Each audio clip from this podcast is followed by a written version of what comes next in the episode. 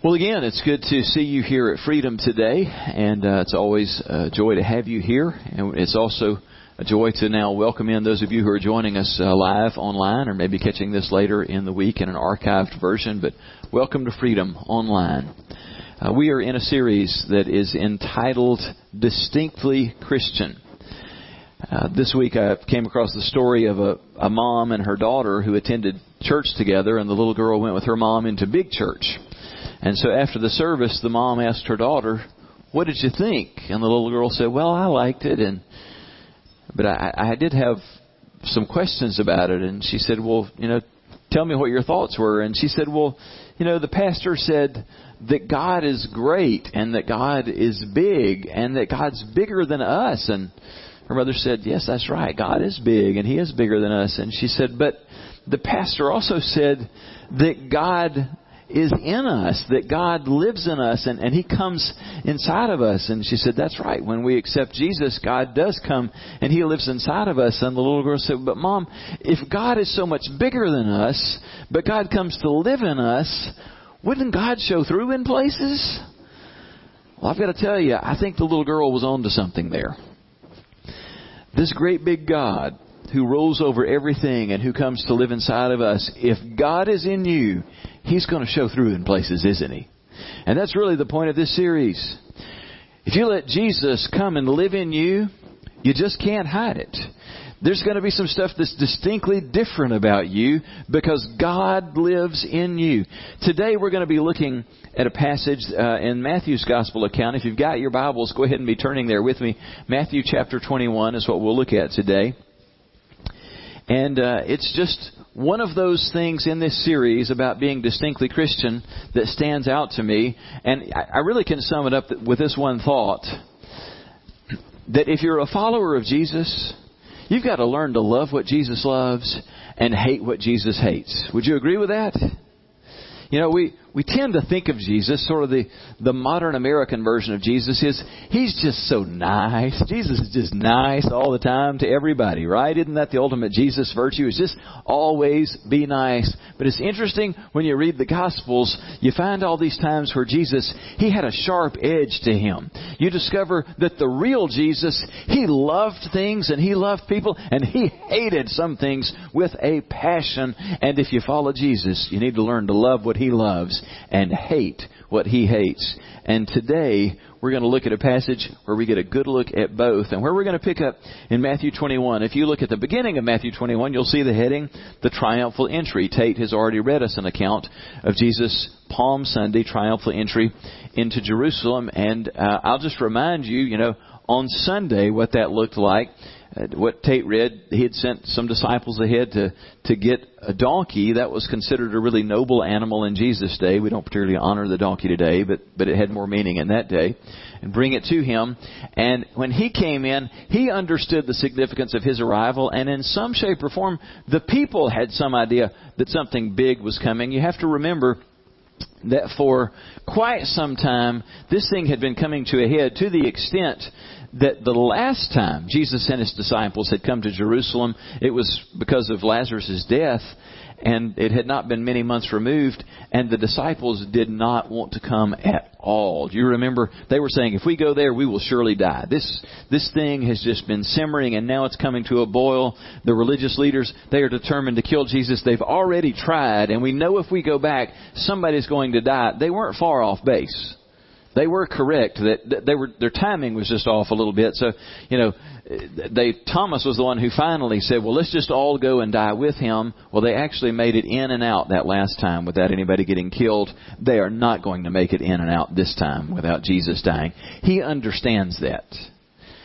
And as he's coming in, Jesus gives us this powerful picture that he, the Son of Man, who has been the servant throughout his entire life and ministry, he arrives declaring that he is king by his presence coming into to Jerusalem mounted on a donkey.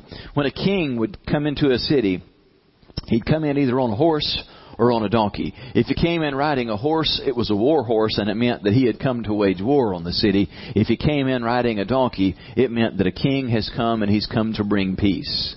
Jesus came in on a donkey, declaring that the king had arrived and that his reign was one that would usher in peace.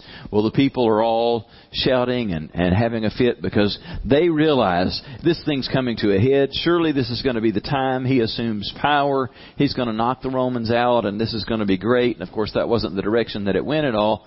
But when Jesus came into the holy city that day, Mark tells us that he went in and he surveyed everything that was going on in the temple, and he did nothing. He went out to Bethany, where he stayed with some friends each night that week, and he went to think about what he would do. He, he really made a determination that night what he would come in and do on Monday. And John tells us that on, on Sunday night, Palm Sunday night, Jesus didn't go back and, and prop up at the table and say, My, wasn't that fun listening to the crowds cheer for me. Jesus had his heart stirred. He was upset. He was flat out angry. He got some ropes and he got busy making himself a whip, and it was a whip he was going to put to good and thorough use come Monday morning. And so what we read now is what happens the next morning when Jesus has had all night to think about it, all night to make a whip, and he marches back into the city, and here's what he does when he gets there. Verse 12 of Matthew 21. Jesus entered the temple area, and he drove out all who were buying and selling there.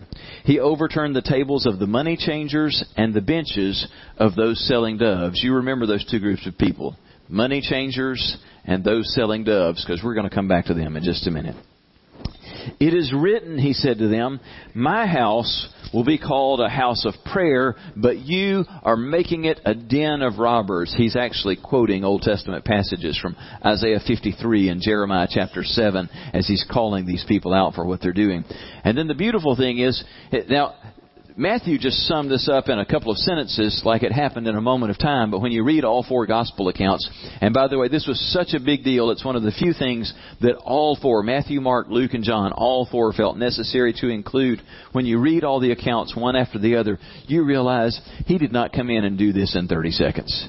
He came in and spent hours he cleared the place out. It didn't happen quickly. He got rid of everybody that needed to go. And when he was done getting rid of what needed to go, there was room for what's supposed to be happening at the temple. Verse 14, the blind and the lame came to him at the temple and he healed them. But when the chief priests and the teachers of the law saw the wonderful things that he did, and the children shouting in the temple area, Hosanna to the Son of David, they were indignant. Do you hear what these children are, are saying? They asked him. Yes, Jesus replied. Have you never read from the lips of children and infants that you have ordained praise? And Luke goes on to tell us that in this exchange, Jesus says, And if these children kept silent, today the rocks would cry out in praise. I love that. There's just something profound about that. Jesus understands who He is. He understands the power of that moment. And it's so striking that those who have studied the Scriptures and who are the religious elite, who are so indignant, they want nothing to do with Jesus. They want nothing to do with this crowd that's shouting praises to Jesus. And Jesus said, let's be clear about this. If these people, if these children don't sing my praises, the rocks themselves will cry out to bring praise to me because everything in creation was made for one thing above everything else, and that is to bring glory to their Creator. And Jesus said, that's what's happening in this moment. And God loves it when even little children just makes make the most basic sounds of praise. And then he left them and he went out to the city of Bethany where he spent the night.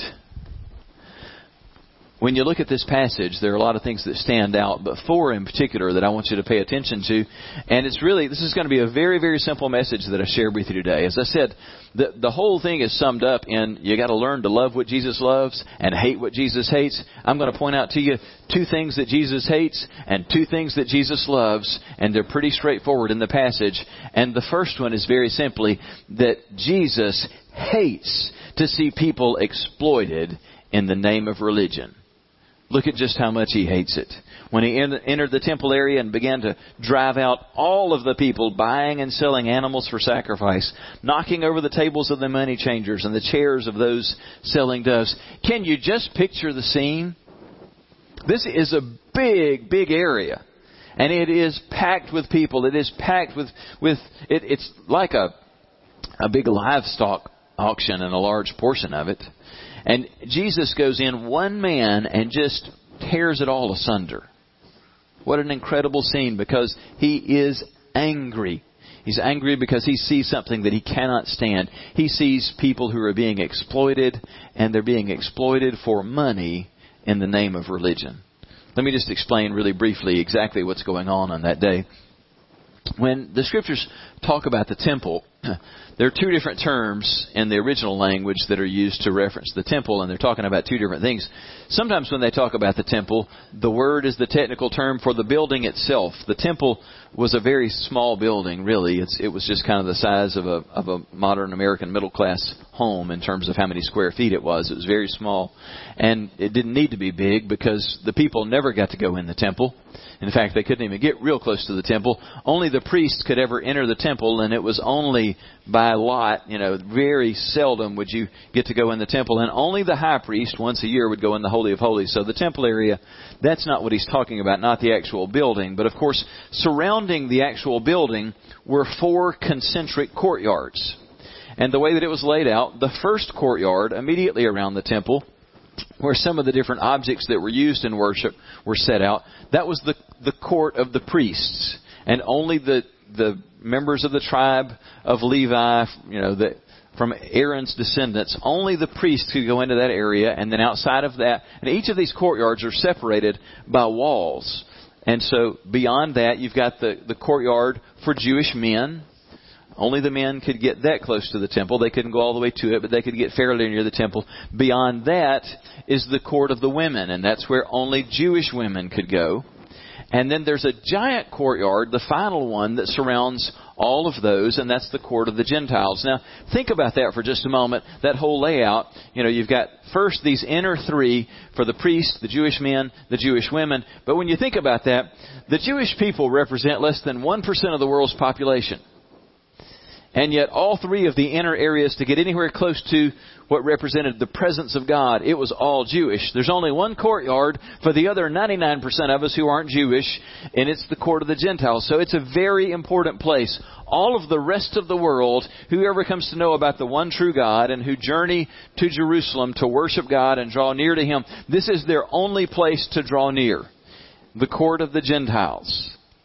And by the way, God loves the whole world. God loves us pagan Gentiles. That Jesus came not just for the Jews, He came for us Gentiles. And there was always, it, the court of the Gentiles is a great reminder for us. God has always loved all of the world. The court of the Gentiles is significant because it represents God's love for the whole world. Well, the Jewish leadership, which was so careful, women, you better not come in the court of the men. We'll stone you. We'll lock you up. You'll be in a bad way, a world of hurt if you come in here. You know, so particular about all of those things. But when it came to the court of the Gentiles, they said, let's just turn that into a barnyard. Let's just turn that into a place where we do all the buying and selling and the money changing. We'll we'll have like a stock stockyard out there, and we'll sell animals out there. Well, they figured out, and it was really ingenious and wicked, they figured out a way to make a fortune off of what they did in the court of the Gentiles. Two different ways that they did that. First of all, everybody who came, they were bringing a sacrifice. Now you understand that in Jesus' day, there was still temple worship that was central to, to the faith that you brought your sacrifices to the temple. Now, there are synagogues that are scattered in communities all across the land and around the Mediterranean. Jewish synagogues, they're places of worship, but you don't bring your sacrifice to the synagogue.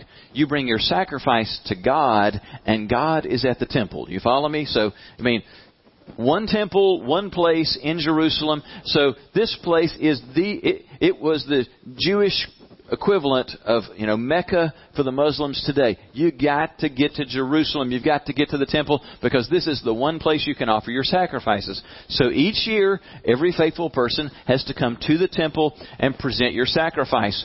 Well, knowing that you're going to have hundreds of thousands of people each year flocking to the temple to bring their sacrifice, here's the genius, the wicked genius of what they decided to do to make a fortune. We're going to make our priests quality control experts because you have to bring spotless animals to present to the Lord.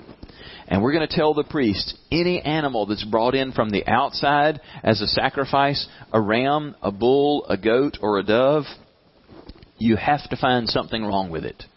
Regardless of whether you see a spot or a blemish, you say its leg is broken, its wing is broken, its neck is too long, whatever. You find something wrong with it and reject it. We only accept animals that have been purchased in the court of the Gentiles from one of our approved vendors. You see where this is going. So they've got an arrangement. Every vendor in the Gentile courtyard is connected to the high priest and his cronies so that they get a percentage of all of the sales that take place there. Well, you know exactly what they're doing. You have to buy inside animals that, that are sold by the approved vendors, and the approved vendors were allowed to mark up the cost of their animals by up to 1800%. Now, the wealthy people could bring rams, goats, and bulls as sacrifices, but most of the Jewish people, remember, they're a conquered and oppressed people, so most of them are very poor, and so a poor man's sacrifice was a dove. A dove in Jesus' day, bought in a normal market, would cost four fifths of a working man's four fifths of a day's wages for a working man. That, I mean, that's pretty expensive, but it's doable. And if you only have to do that once a year, okay, for four fifths of a day's wage, you can buy your dove that you're going to present as your sin offering. Your outside sin offering isn't going to be accepted. You've got to buy it from an inside vendor. Guess how much it cost from a courtyard vendor to buy a dove to present as your sacrifice for the year? Up to 15 days' wages for one dove. Can you say total ripoff? 18 times the, the value of that thing. The Jewish leadership are lining their pockets. They're getting filthy rich off of what's going on here. That's one of the two ways. The other way that they're getting rich is everyone is required to bring a particular offering every year to the temple. A specific amount. And so they figured out here's how we can up the ante on that. We're already going to get the money because they're required to bring it to us, but how can we get even more? They said, here's what we'll do. We'll tell them that we don't accept their money. We won't accept any Roman or Greek or Egyptian currency. The only kind of money that we will accept is temple money or Tyrian money, which hardly anybody would have Tyrian currency. Tyrian currency didn't have a, an image on it. Just like money today, any coinage of the day had something imprinted on it. Somebody's face or something was imprinted on it. It's like, that's a graven image. It's idolatrous. We won't accept that at the temple. So you're going to have to only use our special temple coins. It's kind of like, have you ever been to an arcade where they don't use coins, they only use tokens? And so you put your bills in and then you just get these worthless tokens back that you can't use those tokens anywhere but in the arcade. Well, that's an old idea. They were doing this at the temple 2,000 years ago. But what they did, you know where this is going. You come in and say, all right, I've come to bring my $100 offering, so I need to take my Roman money and convert it to temple currency and so that I can give a hundred dollars. Oh no, no. The money changers would say, you're going to have to give me a hundred and twenty dollars in order for me to give you back a hundred dollars in temple coins because, you know, there's a fee I have to charge to convert your currency to something that God would accept. And so they would get a huge percentage off of doing the exchange. That's the sellers of the doves and that's the money changers, the two particular groups that Jesus went after in there. Do you understand now why Jesus said when he went in and turned everything over it says he taught the people saying, It's written in Scripture, my temple will be called a house of prayer for people from all nations, but you're changing God's house into a hideout for robbers. You understand why he's saying that, don't you? He's not exaggerating. These people are crooks, and they are crooks in the name of religion. They're doing this to serve God. Okay, you read the passage. You tell me. How did Jesus feel about this? That wasn't rhetorical. How did Jesus feel about this? He is ticked! How ticked is he?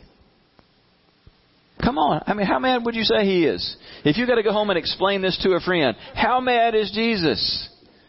Is it an exaggeration to say he is basically fighting mad? He's got what in his hand? He's got a whip. The man is mad. Don't get in his way.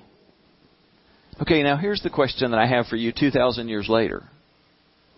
In the name of religion, for 2,000 years, people have been exploiting people for money. I mean, you realize this is why the Reformation came about, don't you? The one biggest driving issue was the sale of indulgences. The priests and those above them figured out we can tell people that they have to buy their forgiveness. We will sell them forgiveness of their sins. It's no different. In the name of religion, you fill our pockets and we'll say you're good to go. It's what they were doing in Jesus' day. In the 21st century, it's no different in American culture.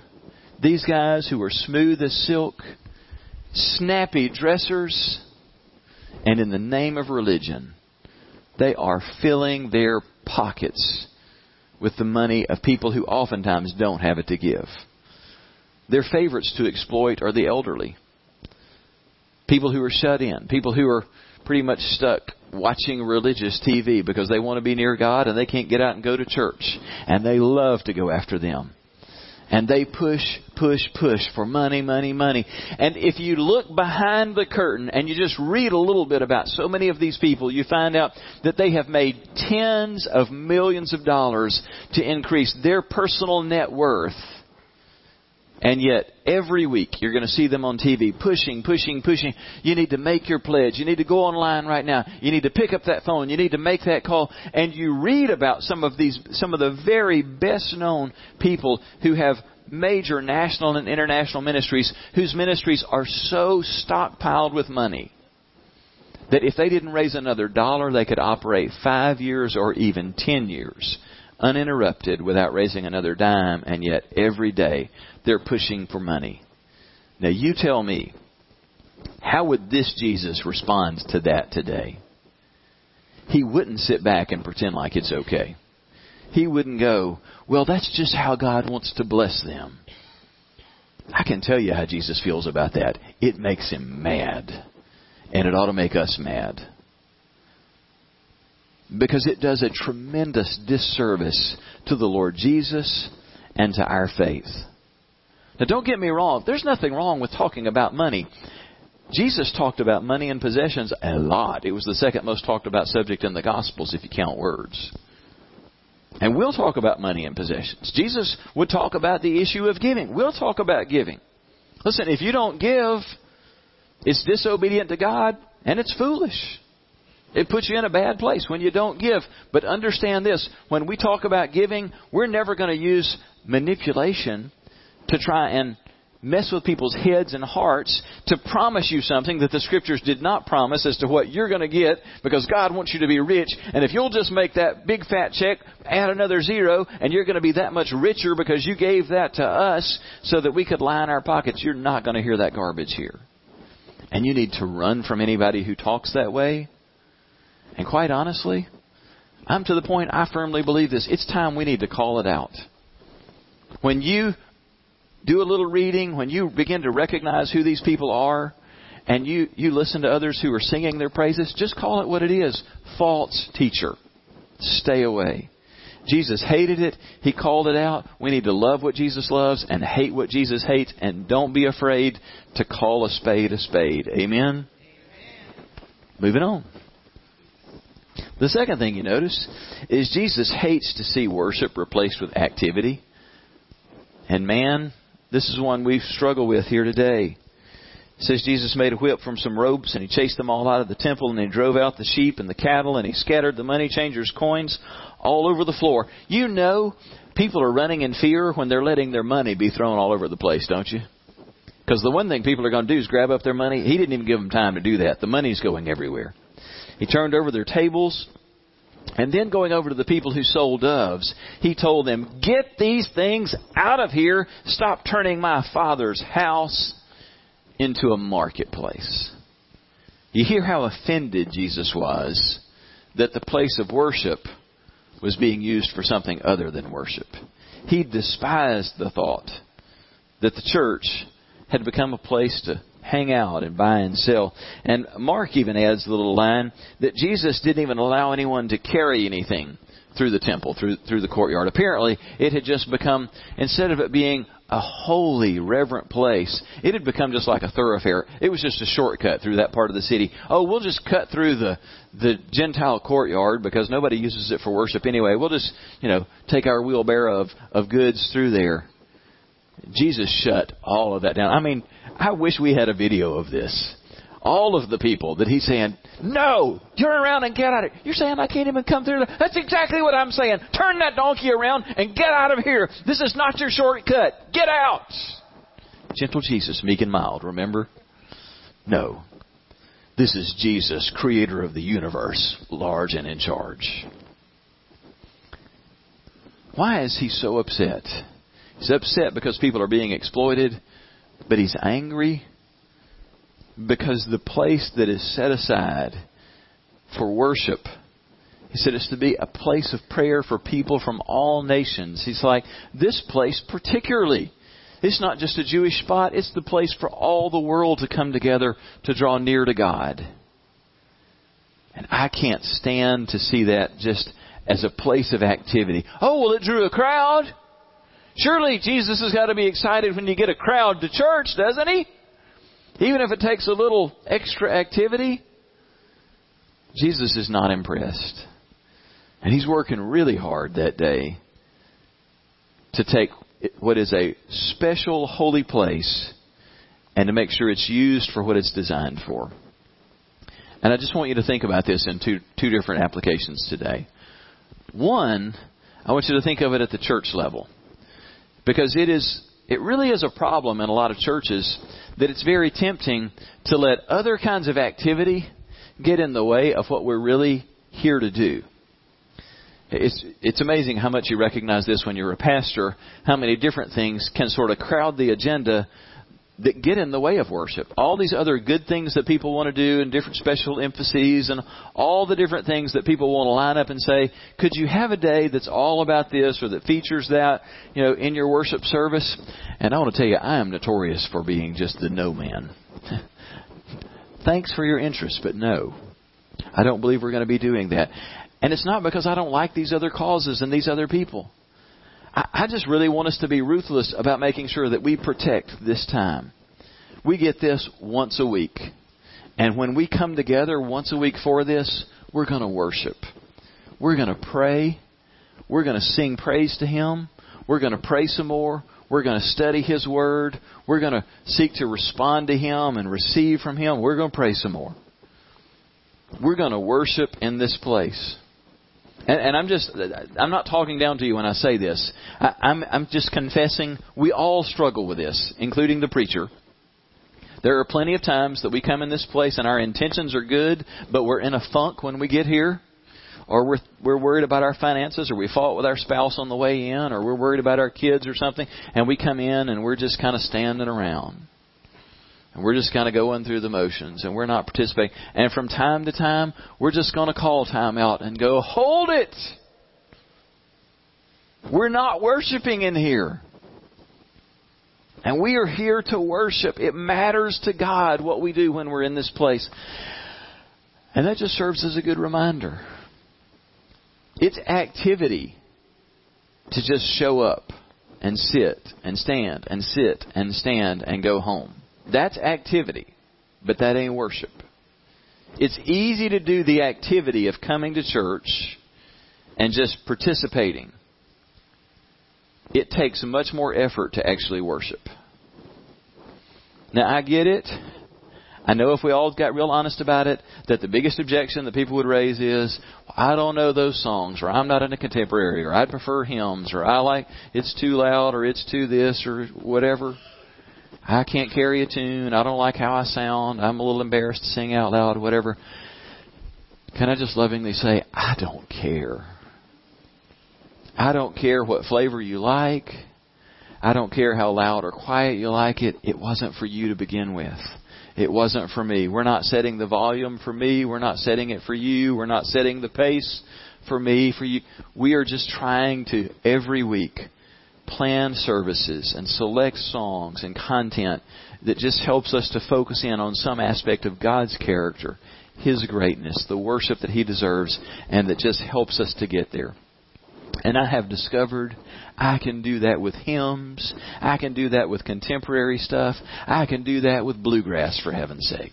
I can do that with a lot of different things because it's not about the beat. It's not about the style. It's not even about the volume, though I appreciate when my head isn't splitting when I leave. But, you know, it, it's about me bringing my heart and my attention and my best to Him in worship. So, can I just lovingly encourage you? I don't care how you sing.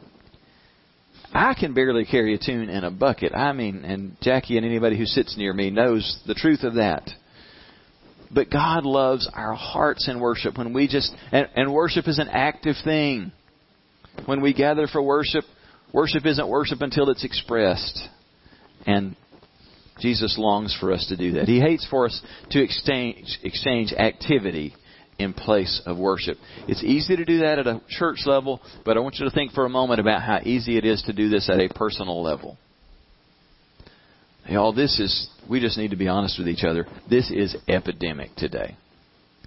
People who are what we would call the committed in churches today. The committed attend church 50% of the time. That's the really committed.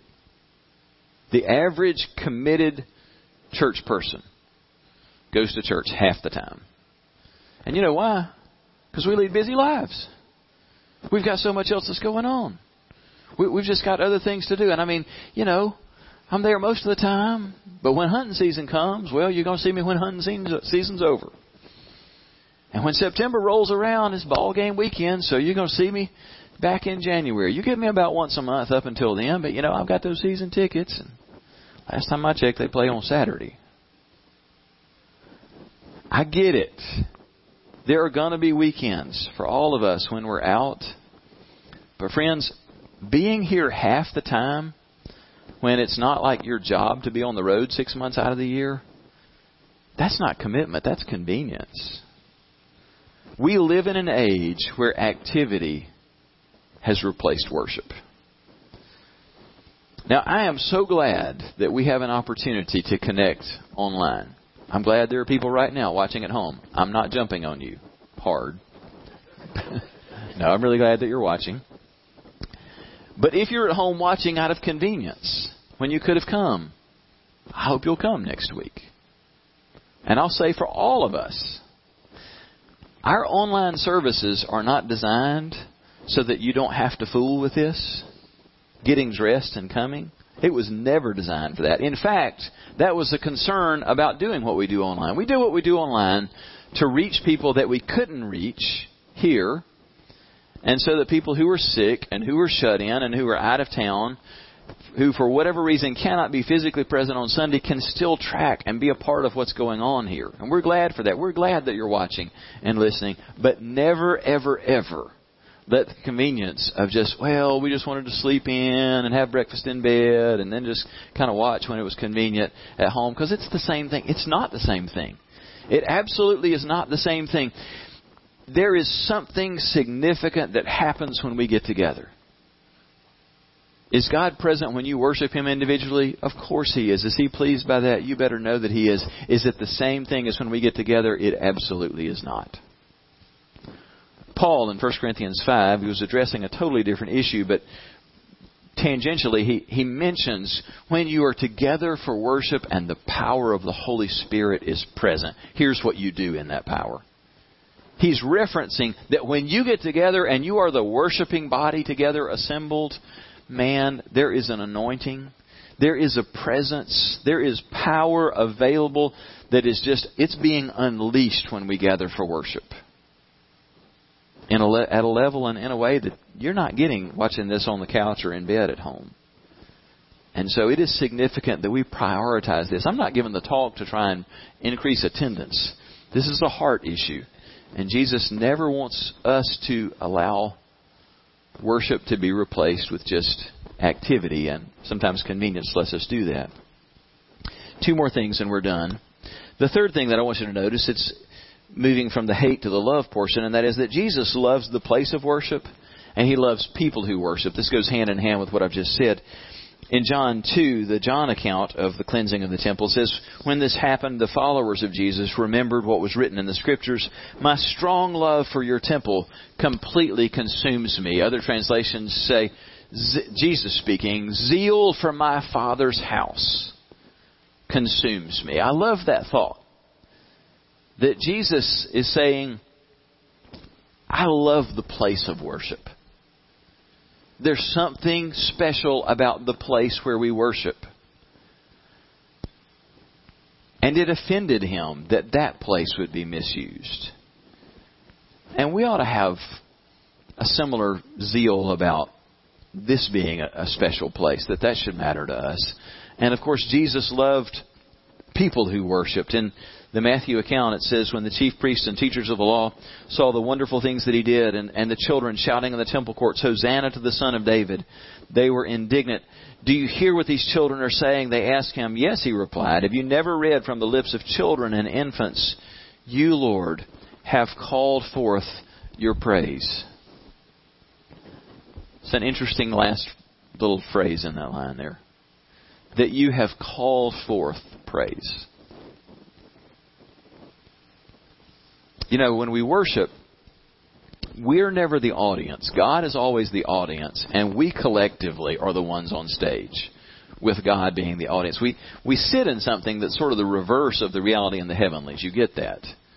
That that when it's worship, God is actually the only one who's seated on His throne. He is the audience, and everybody that's a worshiper is an active participant on stage.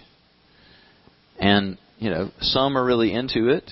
We don't have to all do it the same, but it's hard for worship to look like this, since worship is something that's expressed. It's interesting that it says that the Lord has called forth praise. It's an interesting picture of how, even though God is the recipient, God is the, in a sense, kind of the spectator, that He is an active spectator. That He realizes that, in a sense, all of us are children who are just learning the vocabulary of worship. We're learning how to worship. And that God, like a parent teaching his children to speak, that God is calling forth his praise this morning. That God is just is all over this room. He's he's kind of like tickling our hearts, just just inviting us to connect with him in a way that even though at some level we sort of feel like you know who is God? Is he like Donald Trump on steroids that, that he needs to be praised all the time, that it's always about him? Well, if you're a politician, there's something really sick about that. If you are God, it's fitting that it's always about you. Don't get hung up that I just said Donald Trump's name. That wasn't planned, but I just. But he does drive me crazy. God is worthy of worship. And as much as we might want to analyze that and go, you know, what kind of person needs to be told how great he is all the time? He doesn't need it. The universe exists for his glory. And because we're designed for his glory, there's nothing more satisfying or settling than to draw near to him and to connect with him in worship and adoration. And boy, he gives back in that in that loving exchange. I've used the analogy before, you know, for those of us who want to overanalyze this and just go, I, I don't really understand that, and I, I'm really not that into worship. You tell me, how, how into sex are you when you're married? How old does that get? How how worn out does that intimate encounter become? Let me tell you, in 48 years of life, the thought of that has never gotten old to me. Intimacy is a good thing always. Amen. Worship is the most intimate encounter that we ever have. It is. And God, I mean, again, romance is the is the imagery of, of worship. God is enticing us. He is calling out worship from us. Come and draw near me. I, I want to receive from you and I want to give to you. It's it's a loving encounter between the God who made us and and ourselves. And every time we gather for worship, God across the room is saying, Will you come in? Will you draw near? Will you encounter me? Or will you just kind of stand there? What are you going to do? Is it going to be a fresh, intimate encounter with God at this level? Or is it just going to be going through the motions? And what about in your personal life? Can I just admit to you that this is, in my personal devotional life, this has always been one of my biggest struggles. It's been an up and down thing. That personal worship is just a challenge. And I bet for a lot of you it's, it's probably true. It's like it's natural to read the scriptures, it's natural to say my prayers, it's natural to do requests and to pray for all the people who are on my prayer list. But I feel the press of the day and the need to get on with other stuff and to just take minutes to just worship God and give him glory for who he is. That is the easiest part to get crunched in my in my prayer time. Anybody else struggle with that? Okay, I'm the only pagan in the room. All right. Well, I can move on then. It's just me. No, I know a lot of us struggle with this. And I want to tell you, that there's nothing more significant that we do in our personal time than to just declare the goodness and greatness of God and our love for Him. The fourth and final thing that I'll say, and we're done, is this. This passage is also a reminder that Jesus loves to meet the needs of those who worship Him. When He had cleared the temple, and it's so easy to, to think that it's just all about kicking out the bad people. But it means so much more when you read verse 14 that in the middle of this, the blind and the crippled people came to Jesus in the temple, and Jesus healed them. I love the fact that worship is for God and it's about God, and God is always such a giver that in worship, He's always giving gifts back. We come to, to bring our gifts of, of praise and adoration and our offerings and just everything to Him. And God just loves this exchange, but He makes it an exchange. And He just, He gives these gifts. We come in with hearts that are hurting and that are doubtful and that are fearful, and God ministers peace. And He gives gifts of hope and He gives gifts of provision. He gives gifts of healing. He gives gifts of deliverance. In the middle of us coming in, sometimes not even recognizing the opportunity that we have to, to ask and to receive when we just begin to engage in worship. Jesus says, Oh yeah, this is what it's all about. I, I am so present and my power is so present where people are worshiping. And the nice little surprise is, you know, it's like when a grandparent shows up and they've always got gifts with them. They've always got got gum in their pocket or candy in their pocket. I mean, Jesus is the ultimate. Because he's always got something in his pocket. He's always got something up his sleeve. And he's giving gifts in the middle of us worshiping. And here's the awesome thing today.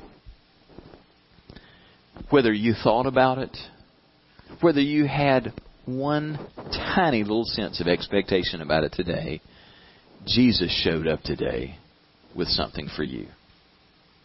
I know that could so easily sound like just preacher speak. It's the truth. You came needing something today, whether you were aware of it or not. Hey, some of us are like, you ain't got to tell me I need something. Let me give you my list. I know, I know some some are there, but there are some that you're like, I, I hadn't really thought about. It. I don't even know what I need. Every person in this room needs something today. And the cool thing is, Jesus has got big pockets.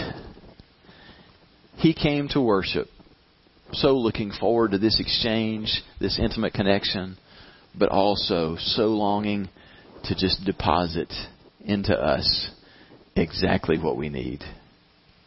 Because you see, when you clear all the other junk out of the way and you just draw near to the one true living Jesus, you always wind up having needs met in that exchange we can get real about what we do need. We can just begin to lay that bare. It's so cool when all the junk got stripped away. The people who were willing to be honest about their need were able to just gravitate in and go, Jesus, I, I need your touch. I need your healing. I need your help. Could you, could you touch me? Could you pray for me? And Jesus had time for everyone. Oh yeah, oh yeah, I've got what you need. I, I I'd love to come, come on, come, come closer. Let me touch you. Let me pray for you. And one after another, they walked away changed. We're not done here today until we've had an opportunity to just ask God to meet needs. We've gathered to honor Him, but also to receive from Him. So we're going to pray together, and then we're just going to have a time where you have an opportunity to, to just receive from God, to be prayed over, to just be ministered to today. So would you bow together with me in prayer? Lord Jesus, you are good, and you're so real. I thank you that the scriptures make it clear that you loved and you hated. You are a passionate person. Would you help us to learn to love what you love and to hate what you hate? Thank you that what is so clear is how much you love people. I thank you for your love for us, and I pray that today you would meet us in this time and that you give gifts to your people. I pray for some who right now are struggling, who need a gift of faith to believe you to do the impossible, who need to believe you to just save them. God, we trust you to supply that today. We welcome your work, and we invite you to speak and move in our lives today. And we pray this in Jesus' name. Amen.